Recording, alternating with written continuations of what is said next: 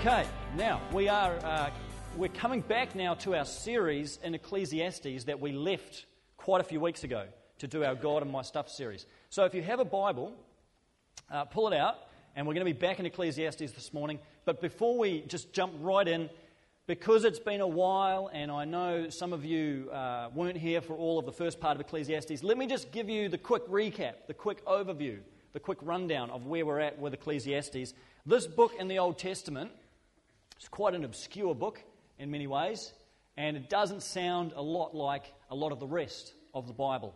It's got some interesting views, it's got some uh, statements and thoughts in it that sound like they don't really fit with a lot of the rest of the Bible, but it is a book that is full of wisdom and full of value if we take it seriously. The, the, the main voice in this book of the Bible is a guy who we are calling the Quester. And we're calling him the quester. Most of your translations will refer to him as the teacher. But I think the idea of a quester or, or a searcher or a pilgrim is more appropriate to what he's doing because he's not really standing over us, teaching us stuff. He's walking alongside us. He's coming alongside us to guide us, to lead us. To, to, to, to, he's exploring his own journey of meaning in the world and he's inviting us to listen in and to learn along with him. So when you hear us talk about the quester, that's what we're saying. And by the way, there are for each of the messages in this Ecclesiastes series, there's study sheets that go along with these messages online. So if you want to jump online and use those for your life groups or just for your own study, they're all there in the main church database system. You can search for those. So we have looked through, we've done three chapters in Ecclesiastes now. And for most of those three chapters, what the quester has been doing is looking through various areas in life and trying to figure out where meaning can be found. His whole search is a search for meaning.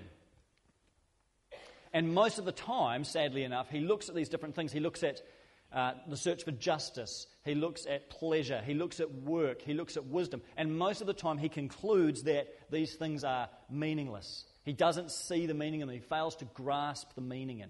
And what we're trying to do each time is look at how the life, the death, the resurrection of Jesus changes the picture that the quester gives us. If you just stay in Ecclesiastes, it can be a pretty depressing and a pretty um, uninspiring read.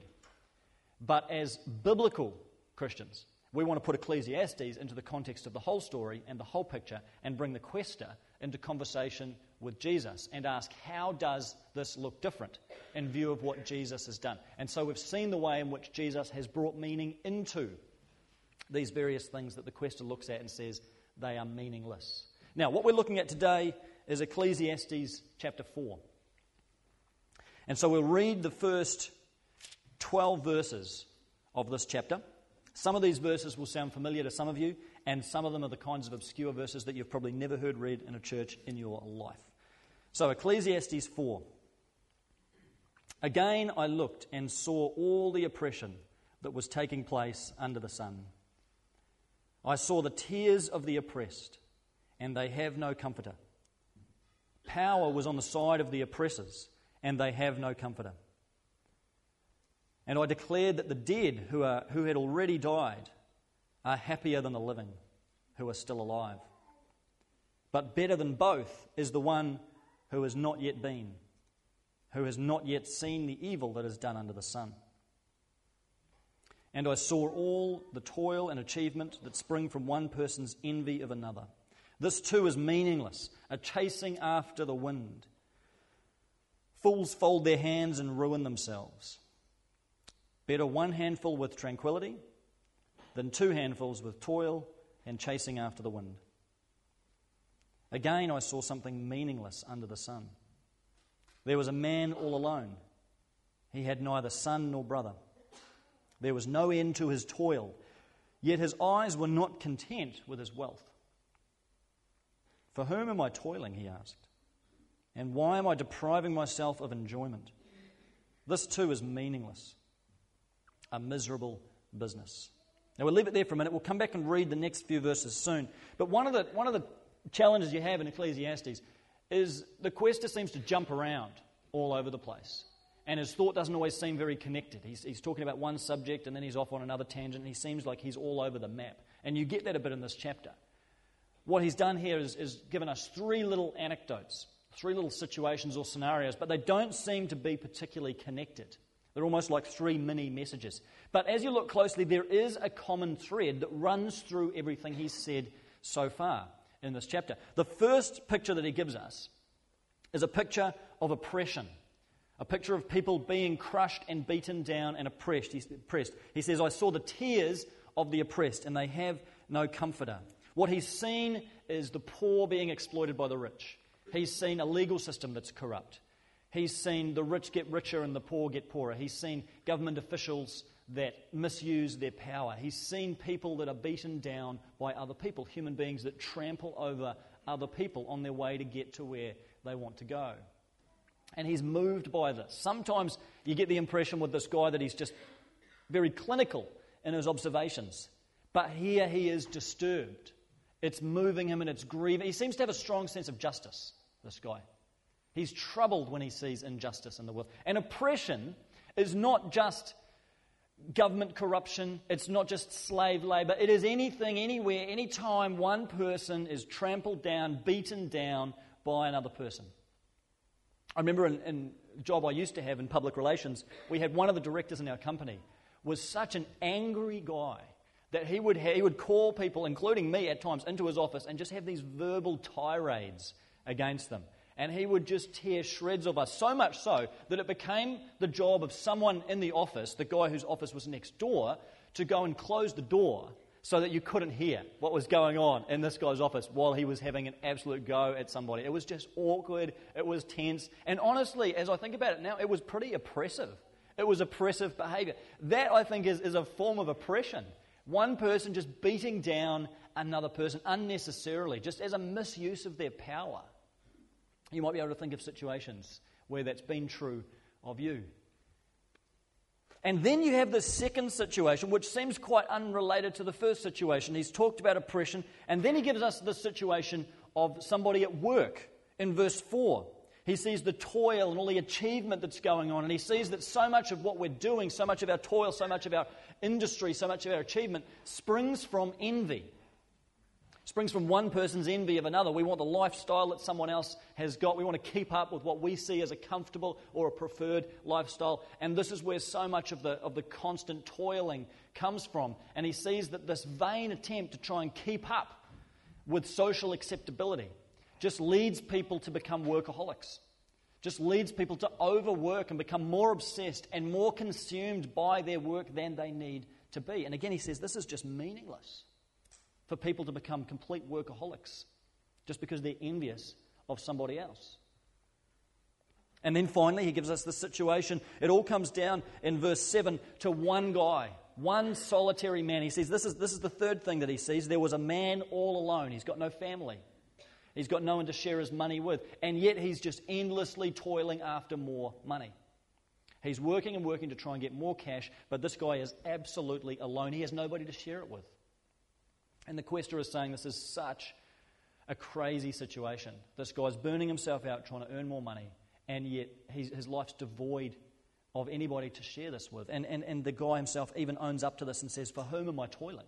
Why, why am I depriving myself of enjoyment? Why am I slaving away here trying to get more and more and more cash, but I don't have anybody to share it with? So you look at these three situations the situation of oppression, a situation of, of, work, of a workaholic, and the situation of someone who's a completely solitary life. And what is it that's running through all three of these stories? What is it that connects them? I would argue that what is missing in all three of these stories are healthy relationships. In each of these cases, what you see is that they are devoid of healthy relationship. In the story of oppression, the quest is concerned by all the oppression that he sees, but what's really concerning him is that the oppressed have no comforter. They're all alone in their oppression. There's nobody who's comforting, there's nobody who's consoling, there's nobody who's picking them up and encouraging them. When he talks about the situation of the workaholic, what's frustrating him is that all this is coming out of one person's envy of another. That you have people who, whose relationships are characterized by envy rather than by genuine care and by concern and by love and by goodwill. There's just this envy and there's this spirit of competition that's going on. And then he sees this guy who's all alone with his wealth. He sees a solitary individual, a man who's crying out for relationship. In all three of these stories, you have people whose lives are devoid of real relationship, real friendship, real companionship. And that is the context in which we're supposed to read the next few verses, these really well known verses in Ecclesiastes. In verse 9, he says, Two are better than one because they have a good return for their labor. If they fall down, they can help each other up. But pity those who fall and have no one to help them up. Also, if two lie down together, they will keep warm. But how can one keep warm alone? Though one may be overpowered, two can defend themselves. A cord of three strands is not quickly broken. Some of the most famous verses in Ecclesiastes. We had these verses read at our wedding.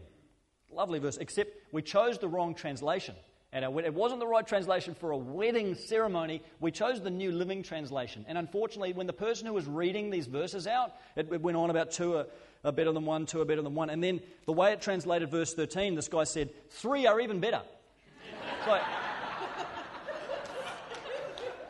And people did exactly what you've just done.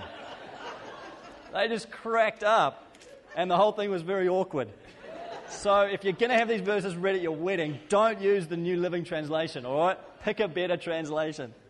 But they are very famous verses. They're, you know, we love to have them at weddings, and they're lovely verses about human companionship.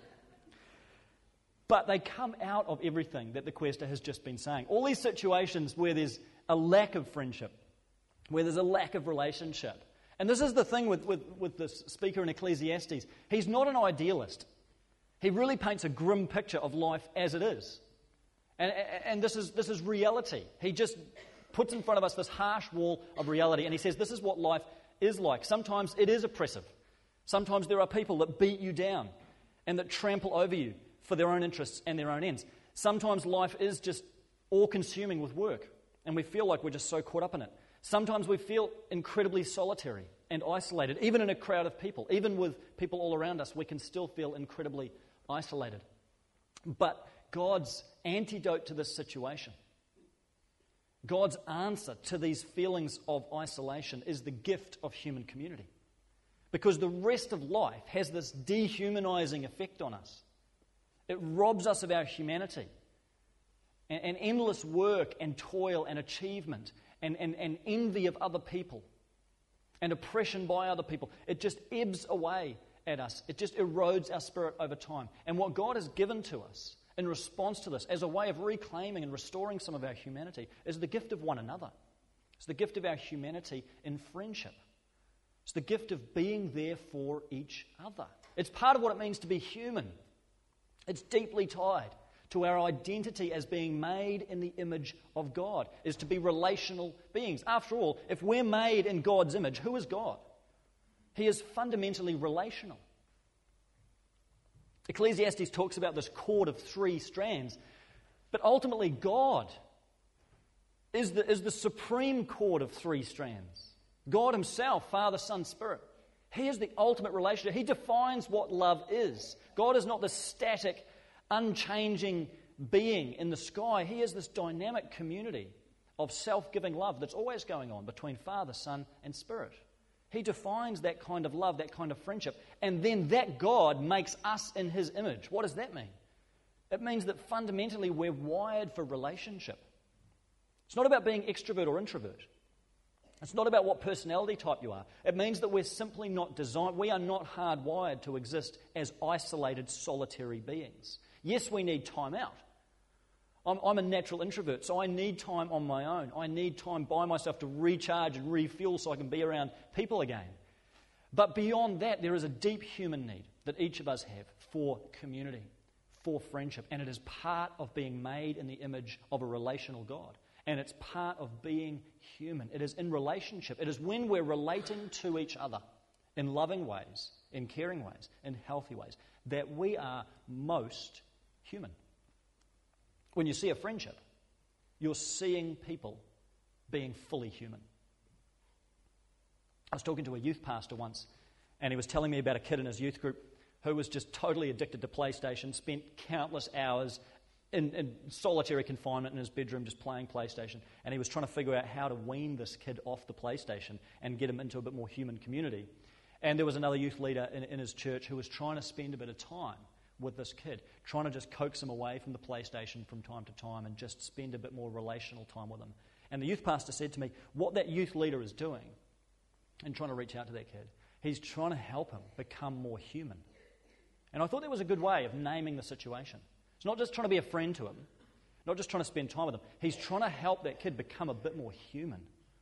Because there's something human about being in relationship, not just being a solitary, isolated individual. And this is so important in our culture where we tend to drift into silos. Our Western culture that so prizes individualism and so prizes the rights of the individual and your individual ambition and you achieving your dreams and your goals in life. And of course, individual responsibility is important and individual goal setting is important. But in the midst of that, I wonder whether we've lost this sense of community. We've lost the sense of, of one another. And it's true in church as well, isn't it? We so emphasize the idea of your personal relationship with God. You've got to accept Jesus as your personal Lord and Savior, and then you've got to cultivate a personal relationship with God. And of course, that's all true. No one wants to take anything away from that. But is there a part of the picture we're missing? That God is not just saving individuals, He's saving a people. That the community of faith is so vitally important to the formation of individuals. That our spiritual growth is connected to one another, that we're not just pursuing a relationship with God on our own, but we're supposed to be pursuing this relationship with God in community. But our individualistic culture has told us to think of ourselves as isolated, autonomous, separated units who think and act so separately to one another that I think we've lost so much of community. And in the face of that, as Christians, we need to come back to this passage in Ecclesiastes and to the fundamental truth that two are better than one. That community is to be preferred over isolation. That relationship is to be preferred over alienation. That being together is to be preferred over living alone. And I think people are longing for this. I think there's a response because our culture has so drilled into us the value of individualism. I think there's a cry of the human heart in an individualistic culture for community. And I think people are trying to find it wherever they can. I mean, you think about Facebook. What is Facebook if it's not a search and a cry of the human heart for community? If it doesn't reflect and resemble human beings longing for community and seeking community however they can find it. Isn't that fundamentally? And Facebook, by the way, I'm, I'm not bagging Facebook, it's a good thing. Who's on Facebook? Look at you all. I haven't yet joined the Facebook revolution. I'm assuming the day will come when I do. I'll sell my soul to Mark Zuckerberg and I'll join Facebook. And it's a great way of keeping in touch with people and keeping up with each other's news, especially people that you might not see regularly. But you think about the way that Facebook is defining our idea of friendship. What is a friend according to Facebook? Somebody that's it could be anyone that's been in your life for any period of time, right? I mean, you could ask someone to be a friend if you have known them for whatever period of time, in whatever capacity, at any time in your life. That's fair game. They can, they can be a friend. Really, it seems like the word friend, the way we're using it in, in Facebook, is the equivalent of what we would have used to call an acquaintance. Would that be right? So, someone that you might not know deeply, but you're, you're acquainted with them. And so, in the Facebook world, that person is legitimately a friend. But you stack that next to how Ecclesiastes 4 describes friendship. It's this idea that when one falls, another person is willing and ready to help them up, to provide real support, to provide real encouragement. Not just to post something on their wall, but to be there and to help. There's this idea that friendship is about being an advocate for the other person and defending them when they need a voice other than their own. not just someone to post photos on Facebook of you and them together. It has to go beyond that. Friendship means being prepared to be interrupted by the other person. Have you got people in your life like this? You're prepared to be inconvenienced for them. You're prepared to have your schedule thrown out if they are in need. You're prepared to let them intrude in your life. Of course, you've got boundaries, but friendship is allowing yourself to be interrupted by another person's need, not just check the Facebook when it's convenient for you. Friendship has to go beyond that. And so much of this, it's not just providing practical help or meals or whatever when that's needed. A lot of it is just showing up, isn't it?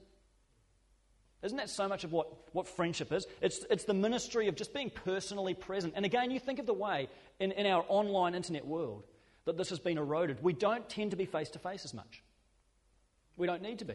You don't need really to go to your bank much anymore. You can do it online. You've got online banking. You don't need to go and see the travel agent to book the holiday. You can do it all online. You don't even need to buy the groceries in the store anymore. You can do it all online. And again, we don't want to go backwards on that stuff. That's good. Good technology. We want to use it. But we have to be aware of what the byproduct of this is. That there can be with these things a loss of community and a loss of personal presence. And even when we are present with each other, have you noticed the way that when we're, when we're catching up these days, we're still texting someone else? Like, we're not that comfortable with the idea of being fully present just with one person we're sort of we're still in this other communication with someone else, still texting that person and checking the emails and checking the text messages that are coming in. Even though if you were with that person, you'd be texting the person that you're with now. We're kind of we struggle to be just fully present with each other. This is something we need to reclaim and work against. We need to come back to this idea. Two are better than one.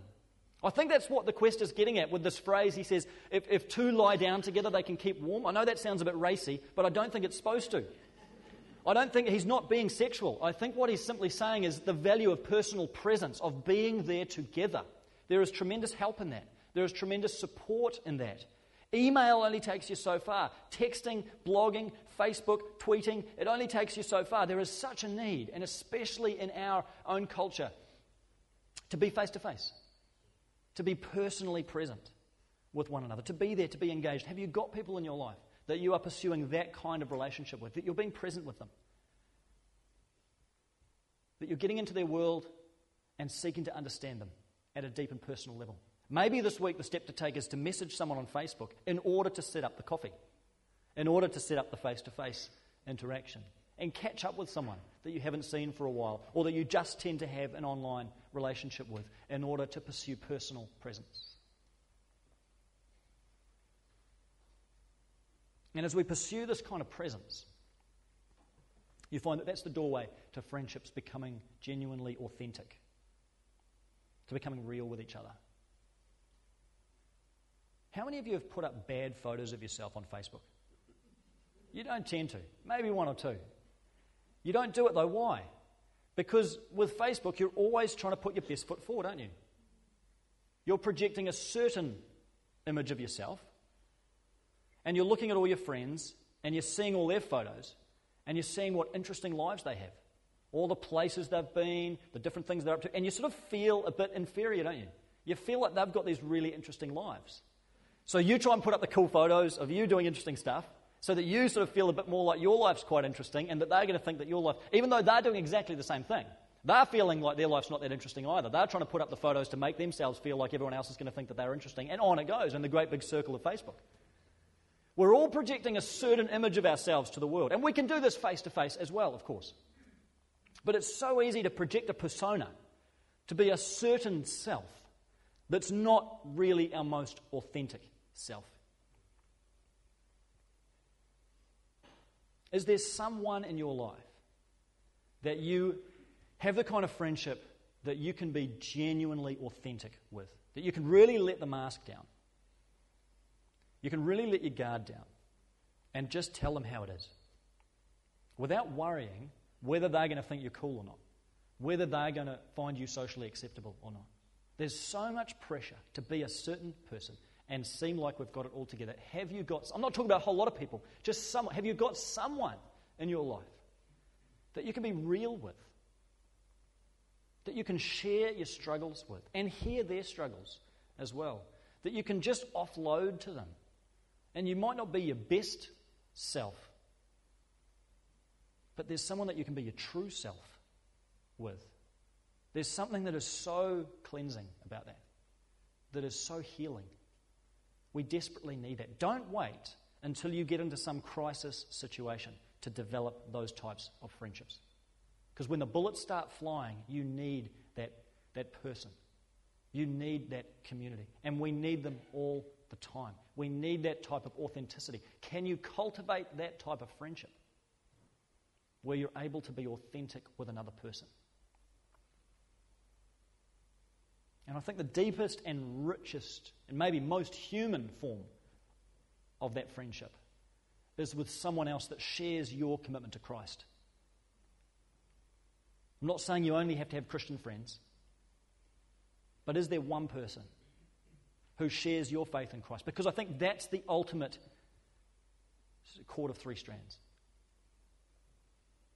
When you have yourself and one other person centering your relationship around Christ and really giving each other the permission to speak into one another's life. When you place yourself in a position of accountability to someone else and say, I want to give you the permission to ask me some hard questions and to shine the spotlight into my life. And when you share with them maybe some areas of temptation that you're really struggling with that you wouldn't mention to other people, but you say, I need to be accountable to you because I want to move forward and I want to put this thing to death and I need your presence in my life to help me do that. Someone that you know is encouraging you, someone that you know is praying for you, someone that you know is available to you, someone who is on the same page as you spiritually, who can speak into your life, and you give them open permission to do that. When they see things, all the things that everyone else wants to tell you but they're too scared to, there's one person who's prepared to do it. And in return, they place themselves in that position of accountability to you. And they say, I give you permission to speak freely into my life. That kind of relationship is when we become most human. And God is most glorified because He is most central in that relationship. It's the cord of three strands. Anyone want to have a go at breaking it? It's pretty tough to do. And the point is not that the friendship itself is strong because it's got three strands. The point is that each of these strands gains strength because of their unity with the others. The point is that each of us are stronger and more human and more healthy beings in relationship than we are as solitary people. And especially when we have, when we have God woven through these relationships, we find our true humanity. These are the types of friendships that Scripture calls us to. This is biblical friendship. This is the cord of three strands. Have you got relationships in your life? Have you got one person in your life like this? Maybe for some of you this morning, the first step is simply to pray for God to bring this person into your life. Because I know it's hard. And I know some of you are sitting there thinking, I'd love this. I'd love this kind of friendship, but I don't have that person. Could you take that first step today of asking God to bring them into your life? Of saying, God, I need one person who is going to be for me and with me this cord of three strands and asking Him to create that divine appointment to bring just the right person into your life. Maybe for you, you've got these people, but it's so surfacey.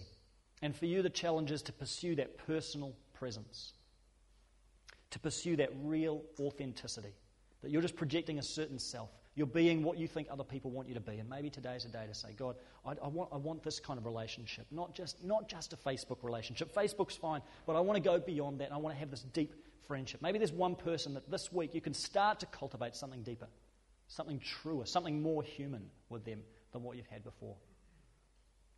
And maybe for you, this is a week to say, who can I place myself in a position of spiritual accountability to?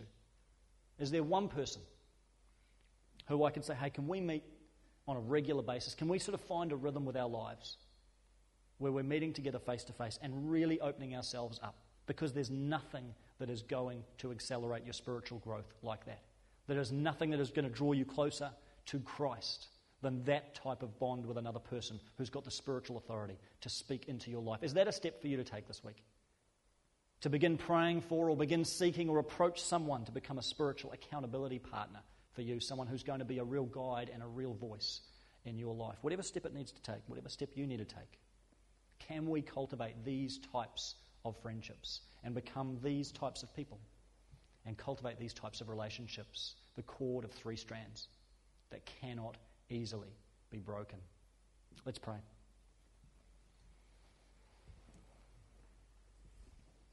Father, we thank you for the gift of friendship. We thank you, Lord, that you didn't create us to live alone. You didn't create us as islands, but you created us for community. I pray, Father, for each of us, you just place before us now one step that we can take to move into these types of relationships. God, you know it's a cry of our hearts, it's a craving of the human heart for community. And Lord, I pray for each person here this morning that might just be feeling alone, might be feeling isolated and on their own. God, would you bring just one person into their life who can be a true friend to them? Who can be a comforter and an encourager? Who can be a support? Who can take responsibility and to help carry some of their burdens?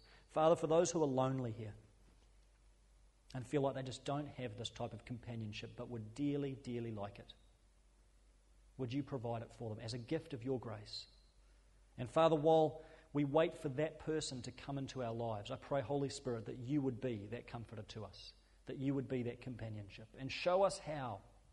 Lord, in a culture where we just seem to operate as individuals and silos, show us how to move into deep and true and healthy friendships and relationships, to become truly human. Father, give us each that cord of three strands. Make us into those cords of three strands, we pray. Connection Point is a joint production between Connection Resources and Shore Community Christian Church. If you would like a free copy of today's message, please email us or phone us on 0800 90 30 90. To subscribe to our free podcasts or to listen to the latest message, go to connectionresources.org.nz.